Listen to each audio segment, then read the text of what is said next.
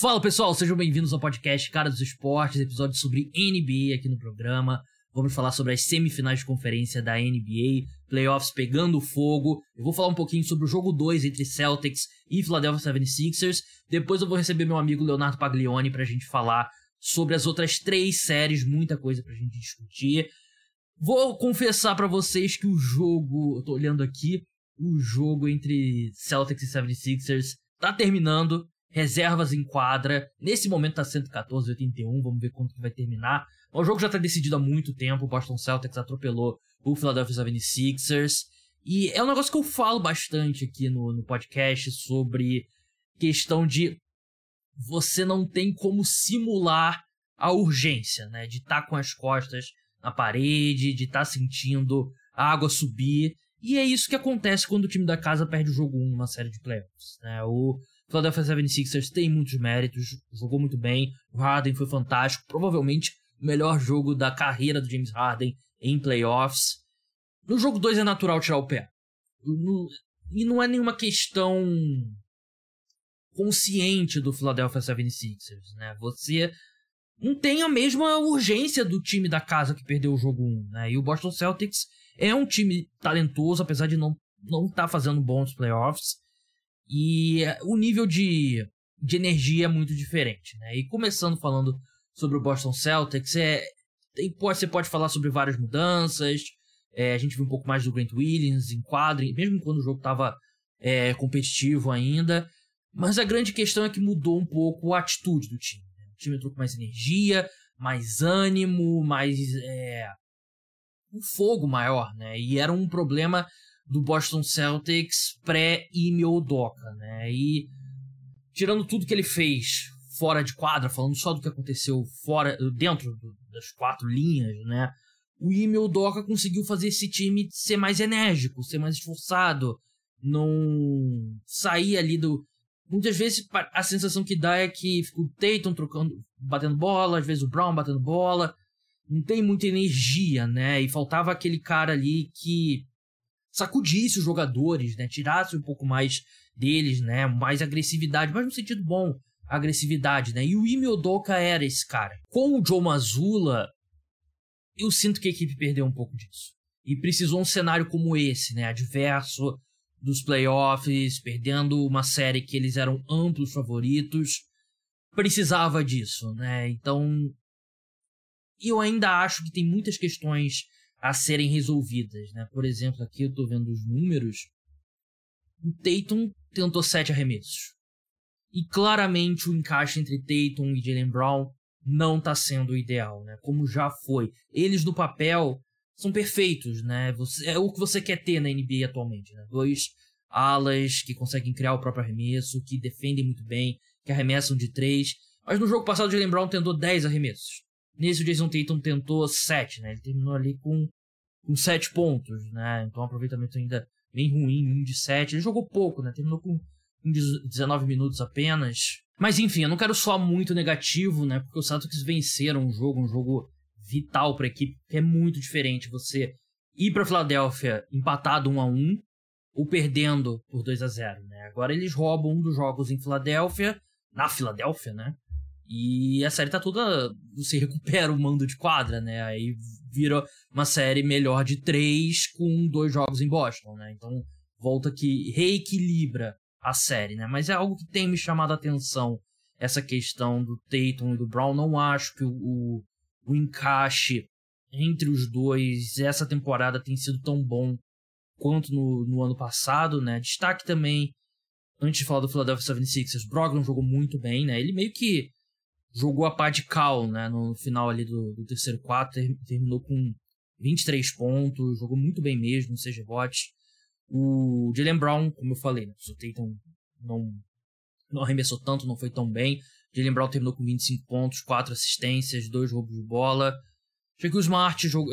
O Smart teve alguns momentos importantes no jogo 1, né? Mas em geral não achei que foi uma grande partida, mas nesse jogo eu achei que ele foi melhor. O Jalen Brown, ele, além dele ter sido o maior pontuador do, do Boston Celtics, ele marcou bastante o James Harden, né? E, fez um trabalho bem melhor, né? E era muito a questão, né? Agora falando um pouco do Philadelphia 76ers, o Celtics, essa questão de energia que eu falei que eu não tenho visto no Celtics, né? O time que foi meio andou meio dormindo contra o Atlanta Hawks e quando viu a série quase se complicou. E quando o Philadelphia 76ers, os Sixers meio que foram, pô, a gente tá sem o Joel Embiid, vamos fazer tudo que a gente pode fazer.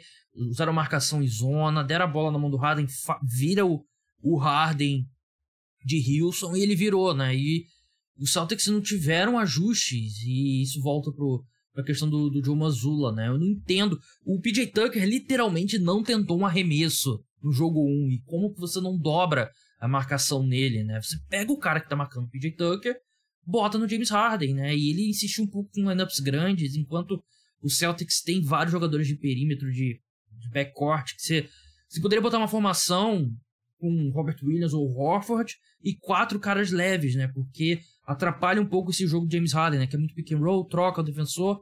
Se você tem só um big e você não precisa marcar o cara do PJ Tucker, você consegue dobrar no Harden, né? Você não, não fica no matchup ruim em momento nenhum, né? Achei que faltou esse ajuste do Mazula.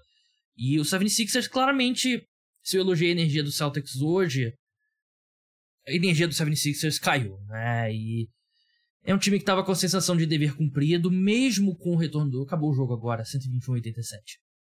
É, mesmo com o retorno do Embiid, eles já estavam... A gente...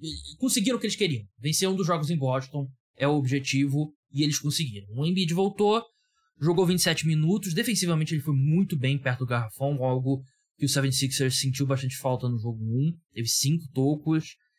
Eu achei ele um pouco lento. Ele não estava em 1,0 de velocidade, estava em 0,75, né? Aquele mais devagar. É... Claro que depois de uma lesão ele até voltou antes do que o esperado. E tinha muita discussão, até conversando com um amigo meu que torce pro 76ers, se ah, não era melhor poupar o Embiid, deixar ele pro jogo 3 e tal. E eu entendo esse raciocínio. Mas eu acho que se o Embiid tem condição de jogar, você pelo menos tenta botar ele em quadro. Porque se você vence o segundo jogo, 2 a 0 você tá com a série na mão. E a margem de erro não é muito grande numa semifinal de conferência. Então, não, não acho que é momento de poupar, né? Eu não, eu não sei nem se o Miami Heat fez isso com o Jimmy Butler. De repente ele não tinha condição de jogar mesmo, mas nesse, nessa série especificamente, o 76ers é o azarão, né? Mesmo tendo vencido o jogo 1, os Celtics ainda são favoritos. Eu acho que se o Embiid tinha condições, ele tinha que jogar e jogou bem, levando em consideração que ele tá voltando de lesão. Eu ainda acho um pouco lento ele vai recuperar essa velocidade. Tudo isso também é costume, né? Que ele tá usando uma proteção grande no joelho, mas defensivamente, enquanto o jogo tava minimamente parelho, eu achei que ele teve impacto, né? E aí no terceiro quarto o jogo saiu de controle e aí virou virou passeio, né? Então não tem muito o que analisar, né? Mas eles precisam. É bom também você já tirar um pouco dessa ferrugem agora, no jogo que teoricamente os 76ers não precisavam, e você confirmar os dois mandos de quadra é, em casa, né, lá na, na Filadélfia. Mas entendo também quem é da escola de pensamento, vamos poupar o Embiid nesse jogo. Bem, vamos passar a bola pro, pra minha conversa com o Leonardo Paglione sobre as outras três séries. Só um, um aviso: domingo vai ser uma programação diferente. A gente vai ter o episódio sobre a NFL e o episódio sobre a NBA não vai ser postado no domingo à noite também, vai ser postado na segunda-feira à noite. Né? Então vou separar os dois por essa semana, porque eu quero muito falar do jogo do Warriors e, e Lakers, né? Então acho que faz sentido esperar mais um dia. E aí, segunda-feira à noite, madrugada de segunda para terça, quando você acordar terça-feira de manhã, vai estar disponível lá o episódio falando sobre tudo dos playoffs. Eu e Vitor Buratini estaremos nessa. Então vamos passar agora para minha conversa com o Leonardo Paglioni. Vamos seguir agora, vamos falar das outras três séries das semifinais de conferência da NBA na Conferência Leste, na Conferência Oeste. Leonardo Paglione aqui do podcast Splash Brother. Há quem diga rival do podcast Cara dos Esportes. Rivais sim, inimigos também. Léo, seja bem-vindo mais uma vez ao podcast Cara dos Esportes. Prazer, Gabriel, estar de volta aqui nesses playoffs, né, que sempre tem mais assunto, fica tudo mais frenético. Bom estar voltando depois de de um, um período curto, né? Não faz tanto tempo que eu estava aqui. Entendi a indireta. Vou, vou dar uma maneirada no, no número de convites. Vem que a gente tá preparando uma collab em breve, é. né? Que. Spoiler? Não, vamos, a gente não, não ajeitou. Tem a ver com a loteria do draft, vou deixar no ar. Mas a gente ainda não acertou os detalhes. Vamos, vamos falar dos playoffs. Eu vou deixar Lakers e Warriors pro final. Aquele teaser pra, pra segurar a audiência.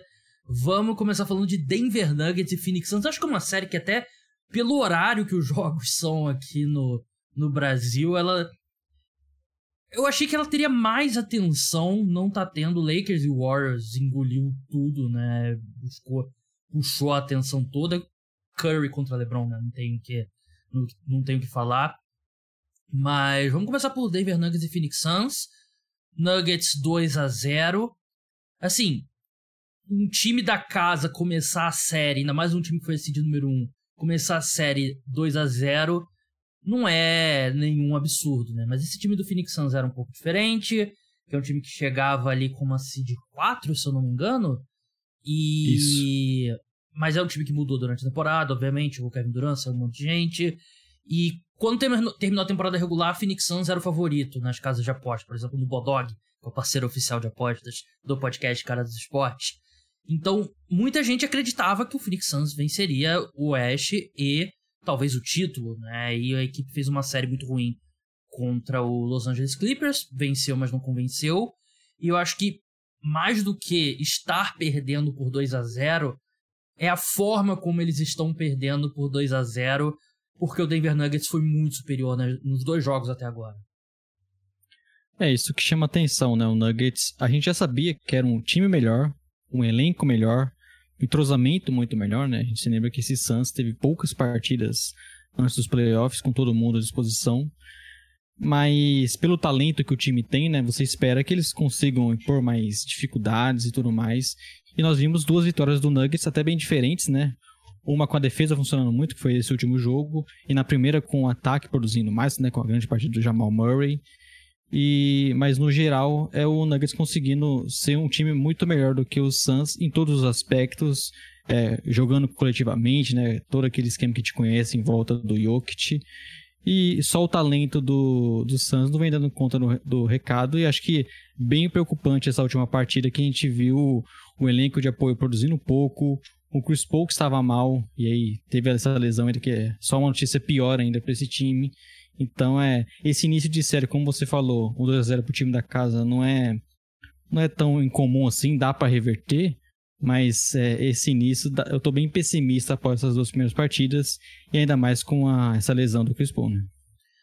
É, normalmente você quer, se você vai perder por 2 a 0 mas são dois jogos competitivos e tal, você. Como foi, por exemplo, Warriors e Kings, né? Os Warriors perderam os dois primeiros jogos, mas foram competitivos, né? E essa lesão do Chris Paul realmente. É, assim, eu sou sou fã do Chris Paul, gosto muito do Chris Paul. E mais uma, né? Mais uma vez ele tá passando por uma lesão nos playoffs e é uma lesão na virilha, se eu não me engano. E a previsão é que ele só volte num possível jogo 5. E nessa altura a gente Sim. discute se vai ter jogo 5. Depois, e... Vai ter série depois do jogo 5, né? Porque não tá E ele vai ser. Ele vai ser reavaliado uma semana, né? Então é. não é nem que ele tem esse prazo para voltar. E era até o jogador que o Nuggets estava dando muito espaço para ter aquele arremesso de meia distância, poder arremessar de três, né? O Nuggets estava focando muito mais em Booker e Kevin Durant e ele não estava produzindo. É até curioso que antes da lesão foi o melhor momento dele na partida. Ele acabou acertando alguns arremessos e logo acabou se machucando, mas é, já, já estava bem pessimista com esse time no geral. E esses dois primeiros jogos acabou que é, eu confesso a você que eu, eu, não duvidaria de uma série não durando tanto, que é algo que, pra, pelos dois talentos, você não imagina. Você sempre espera uma série mais longa com dois times desse nível. É, é a história da vida do Chris Paul, né? Infelizmente. Da vida não, claro. Da carreira dele como, como jogador da NBA. É muito difícil, né? Você montar um time, assim, no meio da temporada. Você perdeu muita profundidade com... Perdeu Mika Bridges, perdeu Ken Johnson e tentar ali no meio do caminho. Não tem, eu tentei encontrar, não tem um paralelo com um jogador top 20, top 15 da história da NBA ser trocado no meio da temporada, chegar e ser campeão. E muito complicado. É, eu não lembro de um exemplo do time que foi campeão que o melhor jogador deles foi contratado não. durante a temporada, né? Não, não, não, consegui encontrar um exemplo disso. E o. Por, por, mais que o Devin Booker, na minha opinião, seja o melhor jogador dos Suns nesse, nesses playoffs até agora, Kevin Durant é o melhor jogador, né? E eu ainda acho que ele. Não sei, e não sei se da personalidade dele, porque ele não ele não tá puxando as rédeas, não tá puxando o comando, não não tem aquela coisa, ah, vou chegar, vou sentar, vou chegar no ônibus, vou sentar na, na cadeira do motorista e tal, sei que. Ele e é uma coisa que é muito boa do Kevin Durant, né? Ele é super, a superestrela mais maleável, né? Você bota ele em qualquer situação, ele vai render, né? Mas ele também não não, não tá forçando. Calma aí que abriu alguma alguma aba que começou a tocar um sonzinho aqui no meu meu lado. Vou deixar, né? Vou editar, não, vou deixar. É. Ele ainda parece meio. um pouco tímido às vezes. Eu acho que ele puxou um pouco mais as rédeas nesse, nesse jogo 2. E o Suns parece ter, parecem ter escutado as críticas que eles estavam arremessando muito pouco de 3. E na, na NBA atual, você tem que arremessar mais de 3, né? Mas eles arremessaram 31 vezes, mas com um aproveitamento muito baixo, né? 19,4%. Então, é, é complicado. É complicado você montar. É um time que tá muito exposto. O Denver Nuggets não é um time tão profundo, né? E era algo que eu desconfiava entrando nos playoffs. E o Suns é menos ainda. Sem o Chris Paul, você tem quantos jogadores que você confia para colocar em quadra num jogo de playoff? Talvez não nem um que titular, né? Você tem um time muito é, com poucas opções. O Biombo até tem uma temporada legal, mas nessa série mesmo, você vê que os minutos com o Biombo são bem complicados. E a gente é, precisa o... falar do Eiton também, né? Sim. E você tem o Cameron Payne, que voltou de lesão e já não, não vive sua melhor fase, né? Como a gente viu lá algum tempo no Suns. Então, até a, a torcida, você vê muitas pessoas no Twitter pedindo para que o Monte Williams coloque mais o Ross na rotação. Mas também é aquela coisa de você tá tão carente de peças que você começa a puxar um jogador que provavelmente se ele entrar, a torcida vai continuar vendo que o elenco tá longe de ser profundo, tá longe de te dar opções. E é bem complicado você, como você disse, montar esse elenco ali ao, ao, com o Kevin Durant chegando, perdendo peças importantes no meio da temporada, com a lesão do Kevin Durant. Você não teve tempo de, de achar outras peças no mercado, né? Você não conseguiu pensar no elenco assim como você geralmente os times fazem lá na, na off-season.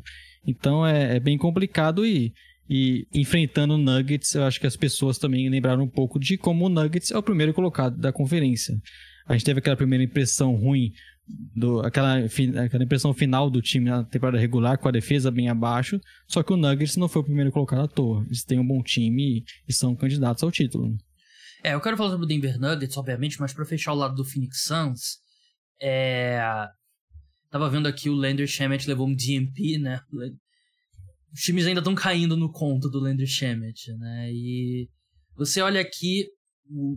Quem jogou minutos, né? O Wainwright, o Tory Craig, o Biombo, o Jack Lander, que eu, eu acho ok ele, eu não, não, Sim. não desgosto.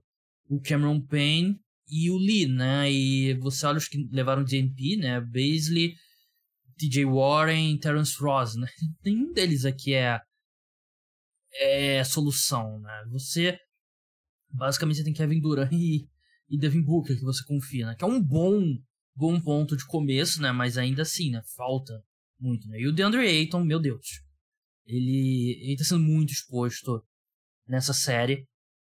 Não encontrou o Jokic ainda.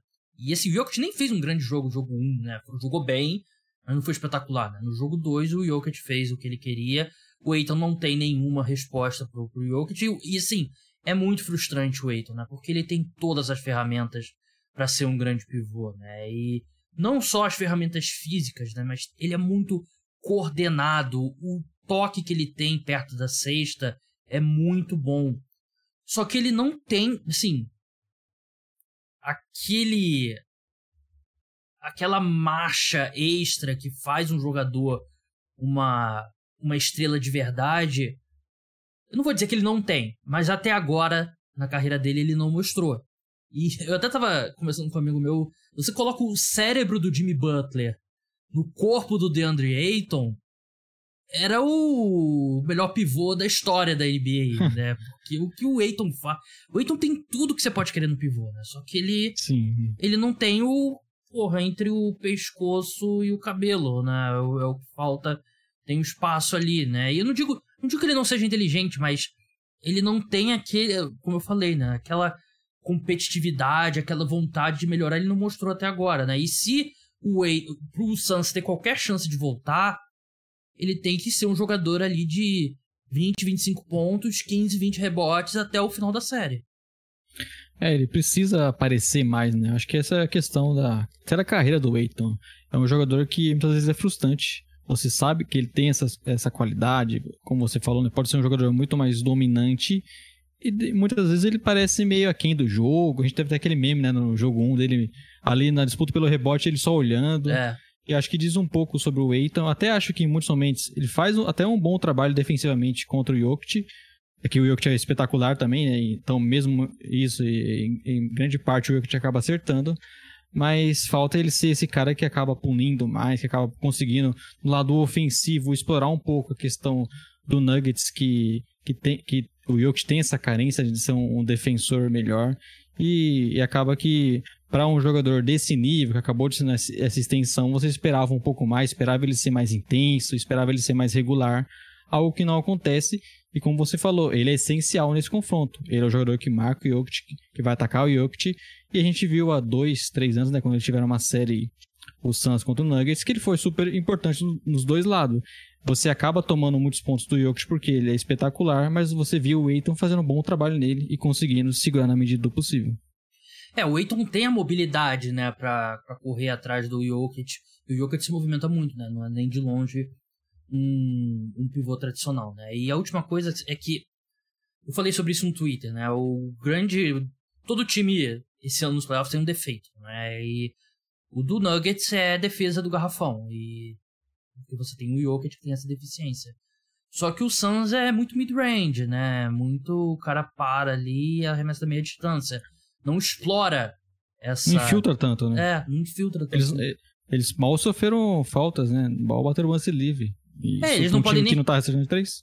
Eles não podem reclamar de, ah, estão é, dando mais lance livre pro Nuggets. Não, porque você não ataca a sexta, né? Acho que é a mesma coisa não, Lakers e Warriors, a gente vai falar mais pra frente. Lakers é um time muito mais físico, ataca muito mais a sexta, e assim vai ter mais lance livre. Não, não acho que é uma conspiração.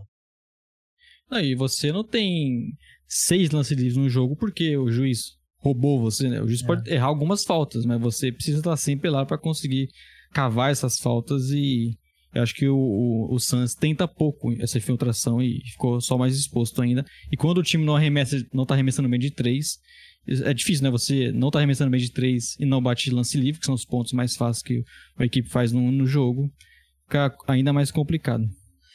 Última coisa, quero falar um pouquinho mais sobre o Denver Nuggets especificamente. Tem uma take aqui que Acho que não é nem hot take, né? Mas eu vou conversar com o Léo sobre.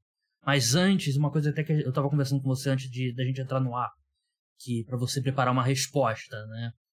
Porque acho que 10 anos atrás, você bota um jogador do patamar do Kevin Durant, um jogador do patamar do Devin Booker, tendo o Chris Paul, é basicamente ser carimbo o passaporte para a final da NBA, né? E eles ainda podem chegar na final da NBA, né? essa série não tá perdida.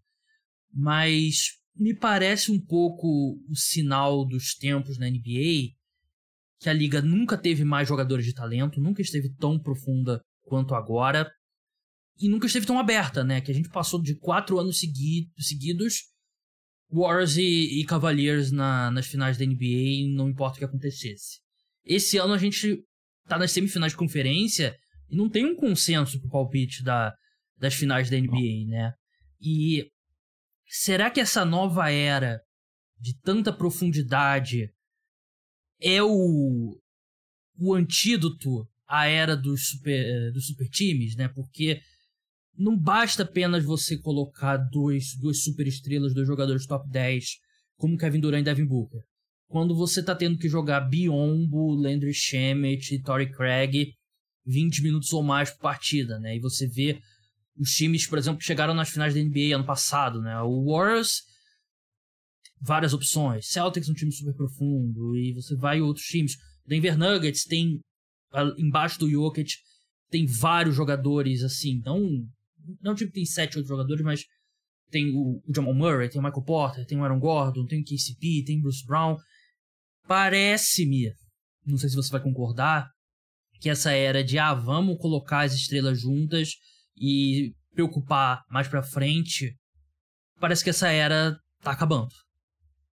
É, não tem como você manter um time tão competitivo com tão poucas peças, né? Óbvio que você ter o Booker e o Kevin Durant vai te já jogar lá no mais alto nível. Você vai estar tá, provavelmente em playoffs, tendo chances, mas com um elenco tão curto, a gente tá, tem dificuldade de montar o quinteto do, do Suns, não é que eles não têm banco de reserva, né? Você tem um elenco tão curto e ainda soma-se isso, o Chris Paul não ser mais o mesmo, né? Claramente essa temporada é. do Chris Paul já mostra, até mesmo antes da chegada do Kevin Durant, que ele está bem abaixo e novamente se lesionou. Eu acho que essa, essa junção de fatores só te dá essa resposta que eu concordo com você. Não basta juntar apenas Kevin Durant e Devin Booker. Dois dos principais jogadores da atualidade, não tem dúvidas nenhuma sobre isso. Mas você precisa ter um elenco com mais opções, um time que tenha mais versatilidade. E aí, some-se isso que é o Chris Paul já no seu declínio. Não é aquele Chris Paul uh, que, por exemplo, há dois anos atrás levou o Santos para a final da NBA. É, e você vê, por exemplo, o fracasso do time do Brooklyn Nets, né? E o Lakers tentou ir no caminho das três estrelas, né? Apesar do Westbrook, se eles se convenceram que nessa altura da carreira ele é uma super estrela, foi uma, um baita erro, né? Mas eles saem do Westbrook para ter um pouco mais de profundidade no elenco, né? E é um time que tá jogando Sim. super bem agora. Então, é, não me parece mais que vamos juntar as estrelas e depois ver o que, que dá. Parece ser a montagem de elenco. Ainda mais no meio do ano, né? É, exatamente. Sobre o Denver Nuggets, a minha take que eu, que eu fiz menção antes, hoje é o melhor time do, dos playoffs. Por uma boa margem. Sim. É o único time. Tudo bem que eles pegaram uma série. Eles perderam um jogo, mas pegaram uma série relativamente tranquila contra o Minnesota Timberwolves. O Phoenix Suns tem muitos problemas que ele. Problemas do Phoenix Suns mesmo. Mas para mim o Denver Nuggets é o time que tá jogando o melhor basquete. E eu não. Eu vi algum, alguns chiados nesse sentido de ah, Viu? Vocês votaram no Embiid pra MVP, não sei o quê. Olha o Jokic. Pra mim, o Embiid foi o melhor jogador da temporada regular e ele foi o MVP justíssimo, né? Mas. Jokic, no geral, para mim, é mais jogador pelo que ele faz.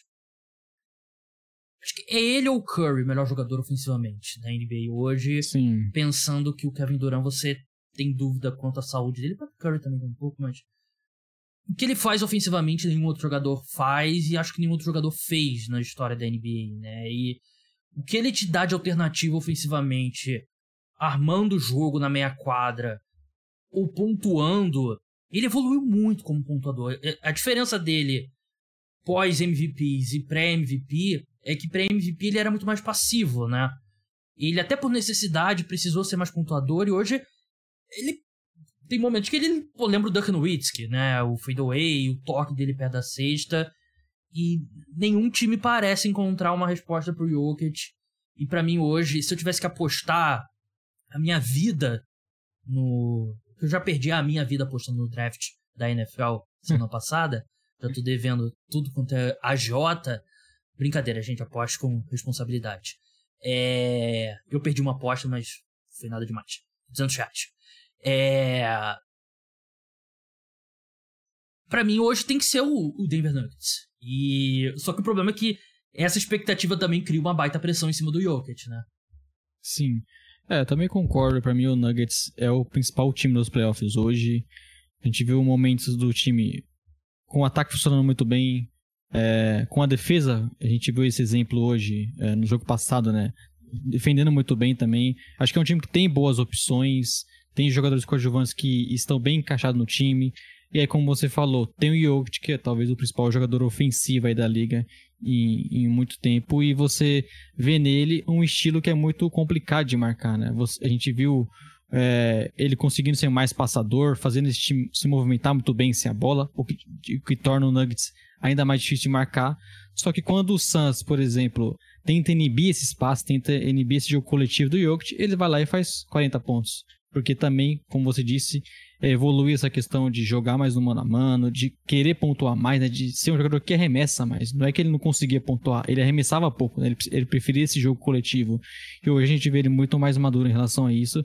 É um jogador muito difícil de você parar. E isso faz ser difícil parar o Nuggets, né? Porque os coadjuvantes também que chegaram estão dando contra-recado. O KCP foi uma ótima contratação. O Aaron Gordon, né, agora que a gente tá vendo ele jogar com um time completo também, ele se mostra ainda mais essencial nesse time, nos dois lados da quadra. Então é um time que tem muita movimentação, arremessaram muito bem do perímetro. Então eu também concordo que para mim hoje, não só o melhor time da, dos playoffs, como o time mais completo que já mostrou em todos os lados que, que vai ser difícil bater eles. É, e você tem. Assim, ter o Jamal Murray voltando a jogar como Jamal Murray é gigantesco, né? Porque não é tudo em cima do, do Jokic, né? Então, é, realmente. Eu acho que a gente tá de acordo. Eu acho que hoje meu palpite seria Nuggets em 5. Sim, é. Eu também, até por essa contra questão do lesão do Chris Paul, eu não, não consigo imaginar a série indo tão longe como eu apostaria há quatro, cinco dias atrás, né? Você aposta uma série dessas, seis jogos pelo menos, mas aqui eu também vejo o Nuggets hoje. Eu não consigo ver as respostas que o Suns pode dar para esse time. Verdade. Vamos passar pro leste antes de voltar para Lakers e Warriors no finalzinho de novo. Segurar mais... a audiência, né? Tem que segurar a audiência, né? Eu tô te dando aqui dicas pro podcast Splash Brothers. Não é, você... Isso aqui não é uma participação. Eu estou tendo um, uma aula, né? Um laboratório não que eu precise, não que eu precise dar dicas pro podcast Splash Brothers, né? Muito pelo contrário. Léo agora tá editando o podcast, né? Ele sabe como é que é a vida por trás do microfone também. Eu que só edito podcast há 6, 7 anos. Só isso. É... New York Knicks contra Miami Heat. É... 1 a 1 a série. Eu acho que tem aquela coisa do copo meio cheio copo meio vazio. Não, a gente teve o primeiro jogo, a gente consegue vencer o segundo, a energia tá boa e tal. O copo meio vazio é, sem o Jimmy Butler, o Miami Heat quase rouba mais um jogo no Madison Square Garden. E a arbitragem ali com aquela chamada do do airball, né, que eles não deram Sim. nova posse, foi um grande erro, né? Não vou entrar aqui em teoria de conspiração, mas foi um grande erro. O status de Jimmy Butler pro jogo 3 ainda é incerto, mas eu fiquei muito surpreso com a luta e com o nível que o Miami Heat jogou no jogo 2, sem Jimmy Butler, sem Tyler Hero, totalmente dizimado, né? E você vê 21 pontos do Gabe Vincent, né? 22 pontos do Caleb Martin e o Kyle Lowry, que ele vinha jogando muito bem e também não jogou tão bem, né? Ele veio do banco bem pior do que nas, outras, nas últimas partidas. Ele é importante, claro, não além do box score, mas eu, se para mim, na minha cabeça, ah, se o Lowry tiver um grande jogo, de repente o Heat pode equilibrar. Nem isso, mesmo assim eles equilibraram a partida. Esse time do Miami Heat é muito chato de enfrentar. Eu ainda acho que vai ser uma série longa, né? Mas o fato do Knicks estar tá tendo tanta dificuldade nesse começo e nesse jogo sem o Jimmy Butler, e também quando o Jimmy Butler se machucou no jogo 1, na reta final, eles não conseguiram explorar, eu acho que é preocupante. É, essa, apesar da vitória, né, do jogo 2 do Knicks, também fiquei com essa sensação que é, você fica com um pouco de pessimismo ali, né, em torno do jogo do time que não conseguiu, né, impor... Knicks completo, né? Sim. E até a sensação ali, a gente sabe, né, que quando o Hit ganha o jogo, o primeiro jogo, você tem o Butler é muito mais fácil de poupá-lo, vamos dizer assim. E a impressão ontem é que se ele tivesse em quadra para decidir aquele momento final ali, o, o Richter provavelmente ganharia a partida, né? Porque o jogo ficou bem equilibrado. E é óbvio que você decidir o jogo sem os seus principais jogadores, com as suas armas ofensivas, fica muito mais complicado. O Heat ontem foi um time bem coletivo, né? Trocando bastante passo, conseguindo arremessar bastante de três, tendo essas surpresas aí como o Caleb Martin. Mas claramente faltava aquele jogador que conseguia infiltrar, garantir aquela pontuação. E acho que isso no final fez, fez bastante falta, mas é bem interessante ver que o, o Hit está conseguindo crescer nesse momento. É, acho que muito dedo né, do, do Spolstra e, e vem se mostrando um time que a gente acabou não vendo durante a temporada regular. Né? E, e acho que a questão aqui é o Knicks, como eles não vêm conseguindo como foi na série contra o Cavs, ser dominante nos, nos, rebotes. É um time que a gente já sabia que tinha problemas nos arremessos de três e o Heat vem fazendo questão de deixar mais o Knicks é, arremessar de, de fora. E ontem a grande diferença é que eles conseguiram ter o Bronson, o Julius Wendell é, sendo mais protagonista, né? O Wendell voltando, acho que talvez a primeira grande partida dele nos playoffs após a lesão, né?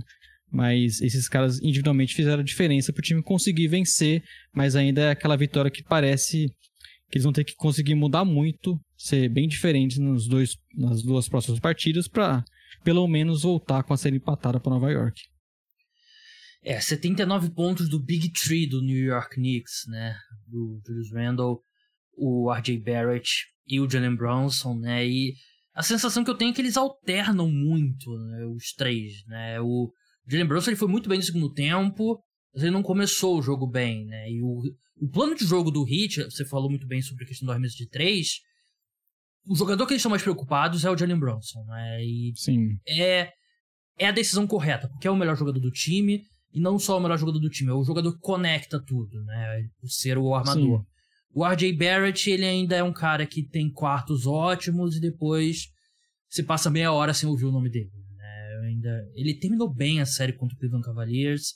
Ele teve. O jogo 1 foi bom até o final, quando ele cometeu um, monte de erro. Mas eu acho que essa inconsistência desses três aí. O, o Randall tá voltando de lesão, né? Então, o quanto você pode cobrar dele, né? Mas é, é isso, né? O, o Knicks tem esses caras e o Heat nesse momento não tem o cara, né? Que era o melhor jogador dos playoffs até agora, o Jimmy Butler. Por isso eles não conseguiram, de repente, roubar mais uma partida no Madison Square Garden. Mas eu, eu concordo com o que você falou.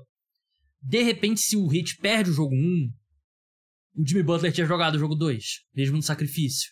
Mas como ele vence o jogo 1, se sente no. Assim, confortável, né? A gente já fez aqui. O objetivo do time ah, fora de casa é vencer um dos dois primeiros jogos na casa do adversário, né? Mas eles conseguiram. É, qual que é o seu palpite para essa série seguindo em frente?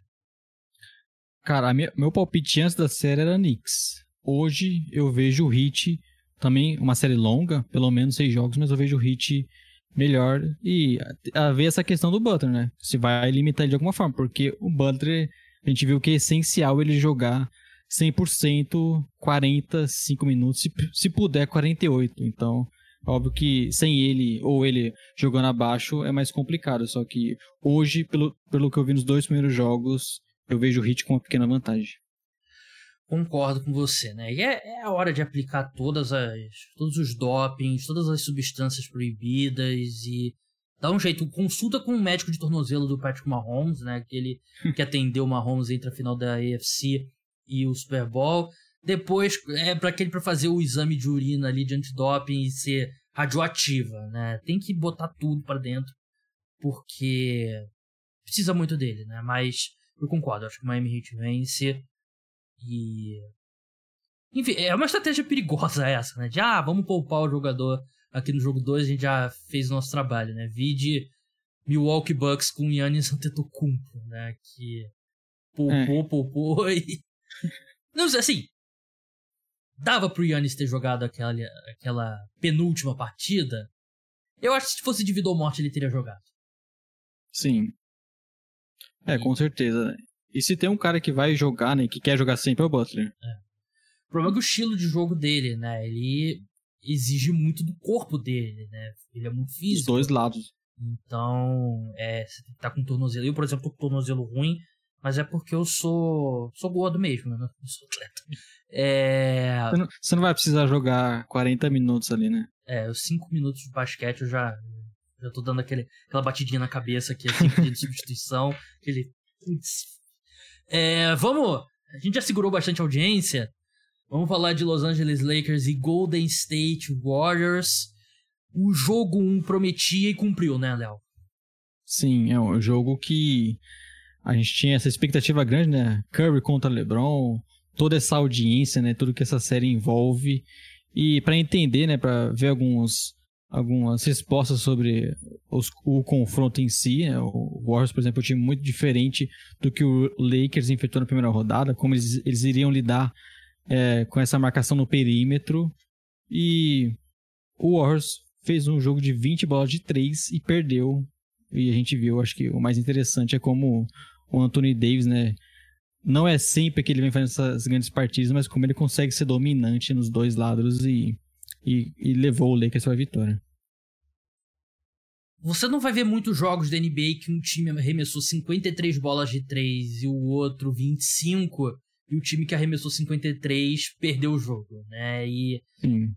em retrospecto, eu tava conversando com o Rodrigo Moisés, que participa do podcast de vez em quando. Era uma ótima aposta o Lakers nesse jogo 1, porque Warriors veio de uma batalha no jogo 7, né? Um jogo muito duro e o Lakers teve o descanso extra. E eu não tô querendo tirar crédito do Lakers, eu tô dando crédito pro Lakers por eles terem finalizado a série antes, né? Não terem deixado hum. chegar ao jogo 7, né? Mas era claramente um jogo com o Golden State Warriors. O Lakers terminou o jogo muito cansado. Não sei se você teve a mesma impressão, né? Até porque o Anthony Davis ele jogou 45, 44 minutos, né? E é um risco quando o Anthony Davis chega nessa nesse estágio de minuto, né? Porque cada vez que o Anthony Davis cai em quadra, tu acha que é, pode ser a última vez que ele nunca mais vai jogar basquete, né?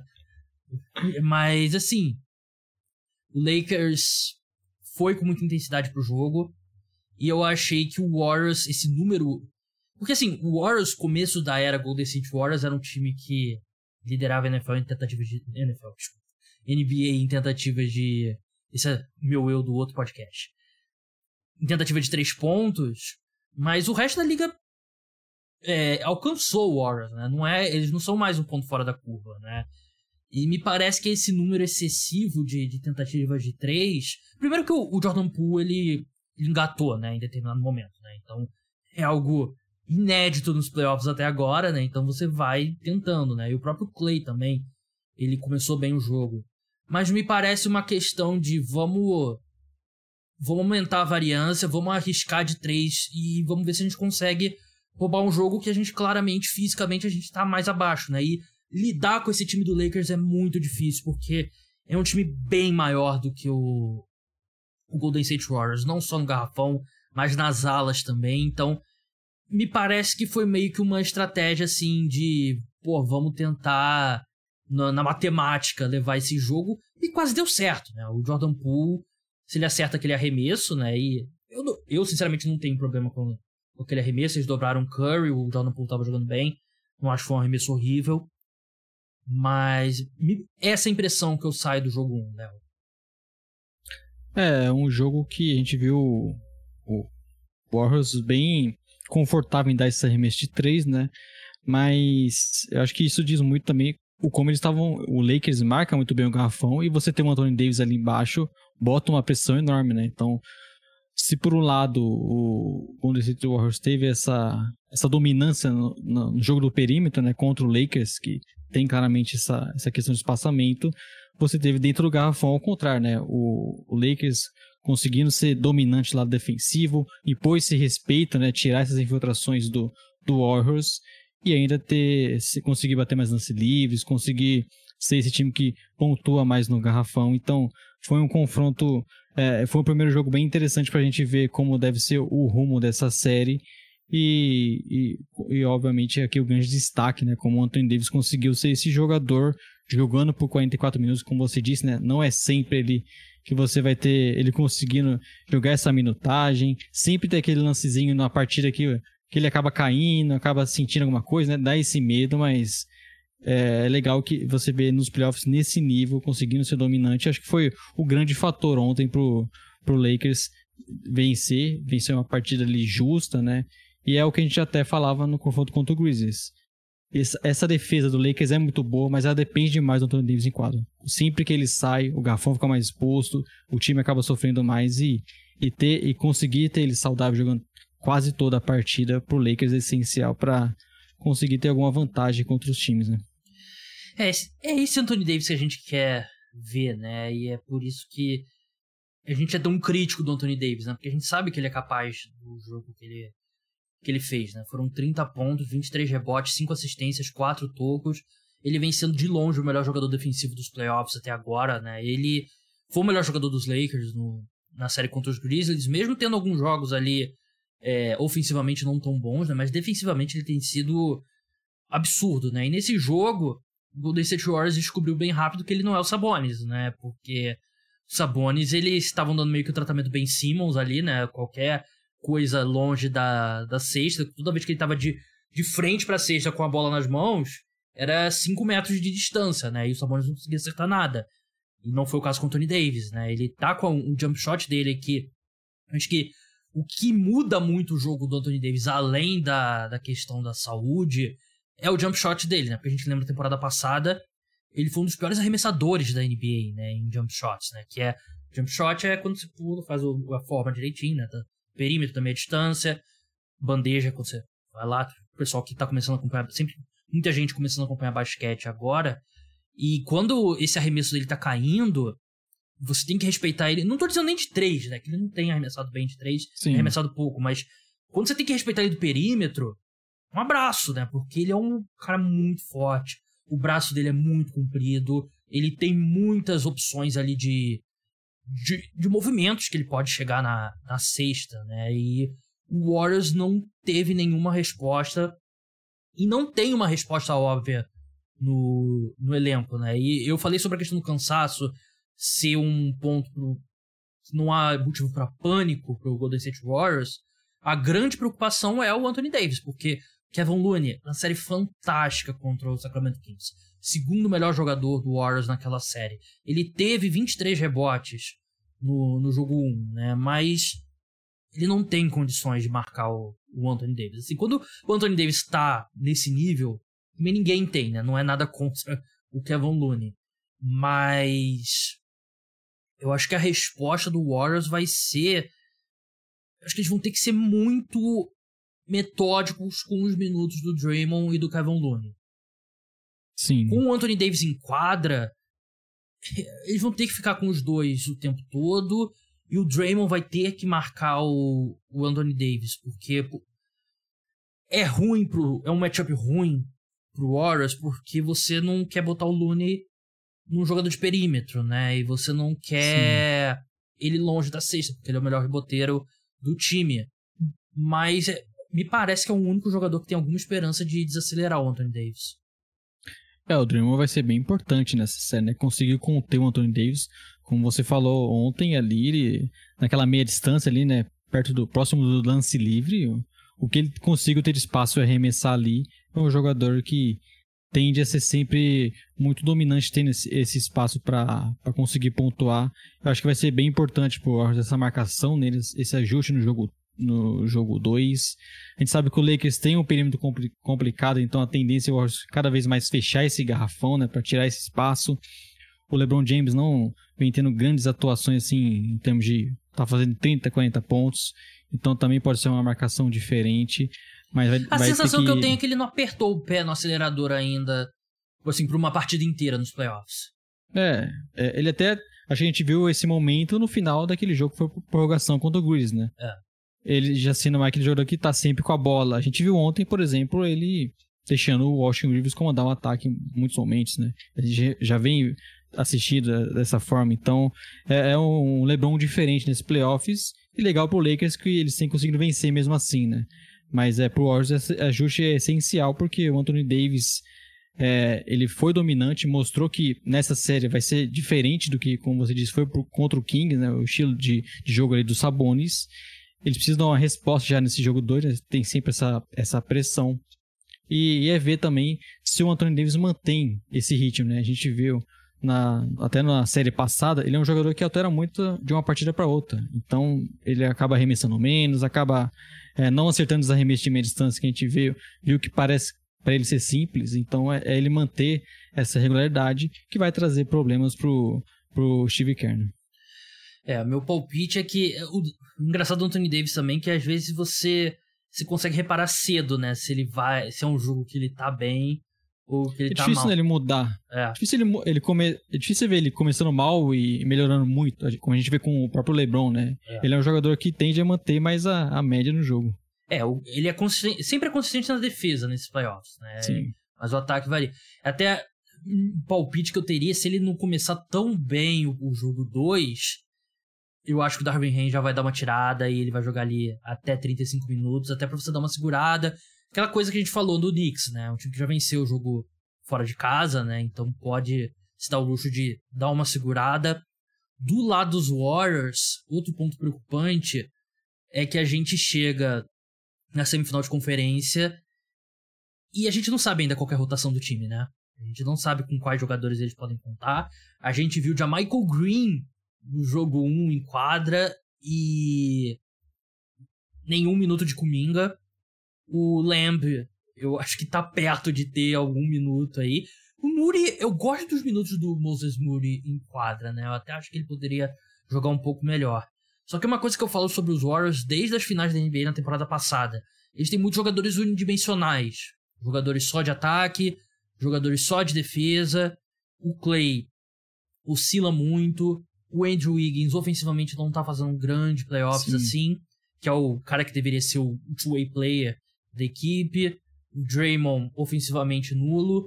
E é um encaixe muito difícil esse do quais lineups, você vai ter defesa suficiente, você vai ter ataque suficiente, você vai obrigar o Lakers a respeitar um pouco mais o, perímetro, mas você também não vai expor muito sua defesa. E mais um começo de série que eu acho que o Steve Kerr não tem a resposta ainda para essa pergunta. É, e fica muito nessa oscilação também. Né? A gente viu, por exemplo, até ontem foi bem, né, o Jordan Poole, mas como ele vinha fazendo playoffs muito abaixo, né? Aliás, parênteses, eu, eu fiz uma piada com o Jordan Poole no Twitter logo no começo do jogo. Eu falei, pô, o Jordan Poole não tá muito longe e recebeu uma, uma ligação com o DDD de Xangai, né? E claro que ele teve um grande jogo depois. É, então você tem essa inconsistência que o Wiggins também aconteceu isso, né? E a gente até entende porque ele ficou fora grande parte da temporada, mas isso tira opções do Kerr, até a questão de poder jogar mais baixo em muitos momentos, até com o Draymond de pivô, é, o Donch de Vincenzo também não é o jogador que tem bons momentos, mas acaba até impactando mais defensivamente, só que acaba atrapalhando um pouco o ataque. Então, você tem até peças que parecem que podem contribuir, mas não vem sendo o caso, como o Cominga, você disse, né? Praticamente saiu da rotação. Então é, é um time que é difícil porque achar essa rotação e para um adversário agora, como eu citei para o Lakers, que o, o Warriors era totalmente diferente do Grizzlies, o Lakers também é totalmente diferente do estilo de jogo do Kings, né? Então é, vai precisar bastante é, nesse jogo 2 ter essas respostas e individualmente principalmente. Eu acho que essa questão do Wiggins precisa ser mais constante, principalmente o Clay Thompson também, né? O time precisa parar de depender tanto do, do Curry em quadra.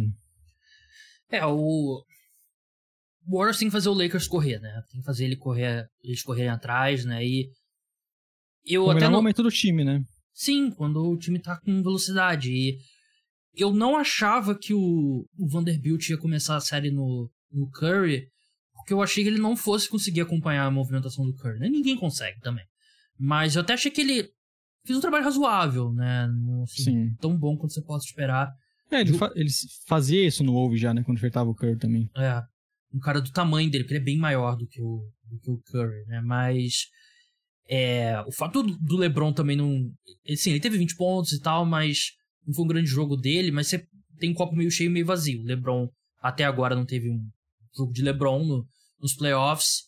E o copo meio cheio é que o LeBron não precisou ter um jogo de LeBron até agora pra, pra colocar esse time nas costas e vencer a partida, né? Então, vamos ver um jogo que o Anthony Davis de repente um pouco mais abaixo, se essas outras peças é, rendem, né? O Austin Reeves, ele, ele terminou com 10 pontos, mas eu achei que teve um, um, momento específico ali que ele carregou o ataque do, do Lakers, se não me engano, foi Sim. início do último quarto, se não me engano. Sim. É, armando o time, né? É. Então ele é bem importante. E eu acho que até como a gente citou na questão do Suns, né?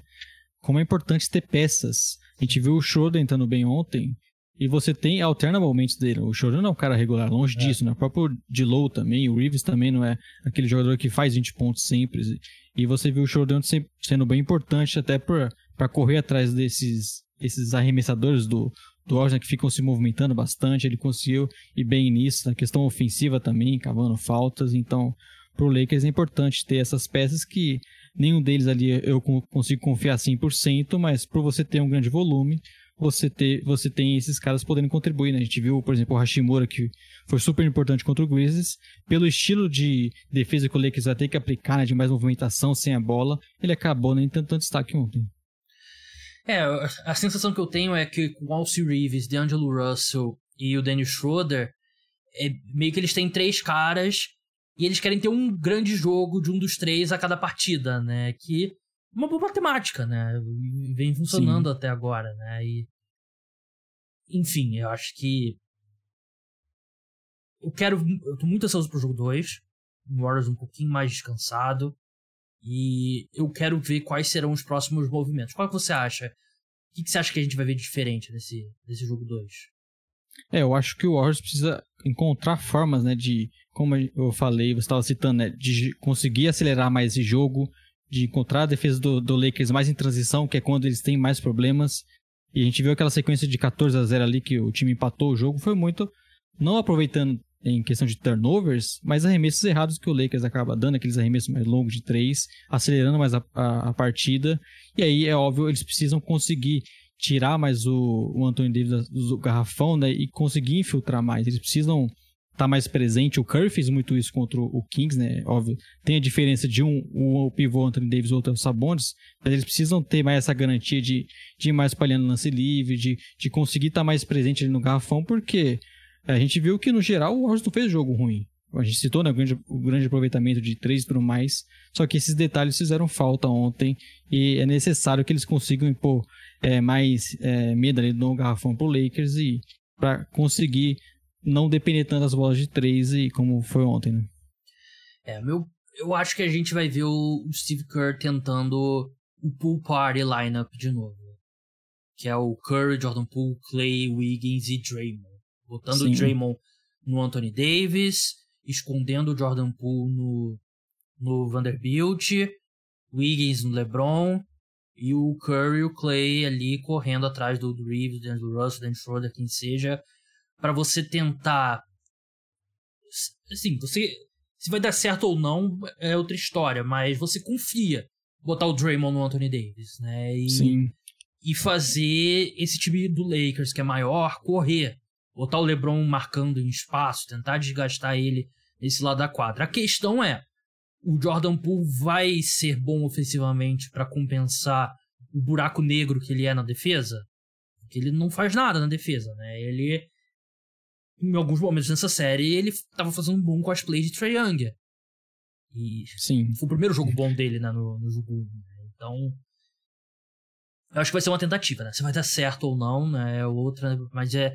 Não ficaria surpreso a gente ver um pouquinho menos do Kevin Looney, um pouquinho mais desse desse lineup, desses lineups menores. Gary Payton também, que o Gary Payton ele é, é, um cara, ele é mais baixo, né, mas você confia ele marcando jogadores um pouco maior, né? Sim. É, ele é bem forte, mas é, eu acho que é uma série que vai longe. Eu mantenho meu palpite. Eu ainda acho que o Warriors vence em, sete jogos, mas é inegável que o Lakers teve um poderia ter começado melhor aí esse jogo 1. Qual que é o seu palpite? Cara, o meu palpite pro jogo 1 era o Warriors, mas eu não sei, eu tô com a sensação que esse Lakers aí avança até mesmo antes dessa partida, porque é, o time vem crescendo, né? O Lakers foi o sétimo colocado na, na conferência, mas o time que chegou nos playoffs não é o sétimo colocado, né? Eles são melhores do que isso, a defesa é muito boa, o Anthony Davis, enfim, tendo uma sequência. Meu palpite é série longa, mas pendendo um pouco mais pro Lakers. Isso você apesar, tá... da minha, é. apesar da minha camisa do Warriors, né? É, quem tá assistindo no YouTube viu a camisa do Golden State Warriors do Léo, mostrando que ele não tem uma gota de clubismo no corpo dele, apesar dele torcer pro Chicago Bulls. E outra coisa que eu tava reparando aqui no vídeo, né, pra quem tá assistindo no YouTube, nossos óculos muito parecidos, né? Aquele óculos é, bem padrão, né, de... é, sempre, sempre utilizei um desse, viu? É, eu não posso ter essa, esse luxo aí do que o nosso amigo está vendo agora, você tirar o óculos, porque aí eu não enxergo nada. É, então, eu comecei a usar óculos durante a pandemia, 2020, e a oftalmologista disse: Como que você enxergava? Nunca é uma boa coisa pra você ouvir da sua oftalmologista. Mas eu, eu enxergo, eu consigo enxergar sem óculos, mas é bem melhor, eu tirei só por tirar mesmo. As pessoas, assim, as pessoas me veem só de óculos, né? Eu não, não me, eu não me vejo como um cara de óculos, né? Eu não cresci usando óculos. Mas enfim, siga. Eu não, te, eu não, eu não te reconheceria na rua, viu? De repente é meio Clark Kent, né? Clark Kent, super-homem. É, fui reconhecido na rua uma vez na minha vida só. E era na época, foi na época do FL hoje. É, muito obrigado pro cara que me reconheceu no carnaval. Pô, valeu mesmo. Carnaval oh, já, já, me, já me surpreende essa informação do senhor estar no carnaval. Vê, né? Eu sou, eu sou um, uma caixa de surpresas aqui, que é mero personagem aqui no podcast. É, siga o podcast Splash Brothers, arroba podcast SplashBR. É isso mesmo, né? Isso. É, siga no Instagram também, excelente podcast. Estão lançando episódios extras aí durante os playoffs. Então, se não tiver podcast Cara do Esporte, corre lá que você encontra o podcast Splash Brothers e podcast que integra lá o Jumper, né, que é referência na cobertura da NBA. E o Léo e o Gui sabem muito de basquete, sou fã deles. Um pouquinho, um baque a saída do crack MT, mas tô me recuperando. Léo, muito obrigado pela sua participação e até a próxima o craque MT, que inclusive tá muito nervoso ontem porque o Jokic perdeu o prêmio, né? Vai, é. vai entender esse, esse hate dele com o Embiid. Bom, prazer estar participando, Gabriel, novamente aqui. Estou sempre à disposição. Essa correria de playoffs, né? a gente está gravando podcast, podcast extra. Estamos no Jumper também fazendo live nas, nas terças-feiras. Eu vi. E, mas é um prazer estar participando. Espero voltar aí para falar mais de, de na época de playoffs ainda e óbvio, como você já deu spoiler, esse, esse, essa collab que vamos ter logo mais. É, a próxima deve ser bem próxima. A gente meio que. A gente não definiu detalhes ainda, né? Mas a gente quer fazer algo junto no dia da loteria. Então, do... estamos em negociação ainda, né, Gabriel? É, Será que os ouvintes complicado. querem a negociação ao vivo aqui no programa, né? Como, como que a gente vai fazer, né? Quanto que vocês vão me pagar pelo para usar o espaço do podcast Trash Brothers. É, a gente tá atrás de patrocinadores, né, para bancar esse, esse alto custo. A SAF do podcast Trash Brothers. então é isso, pessoal. Até a próxima. Tchau.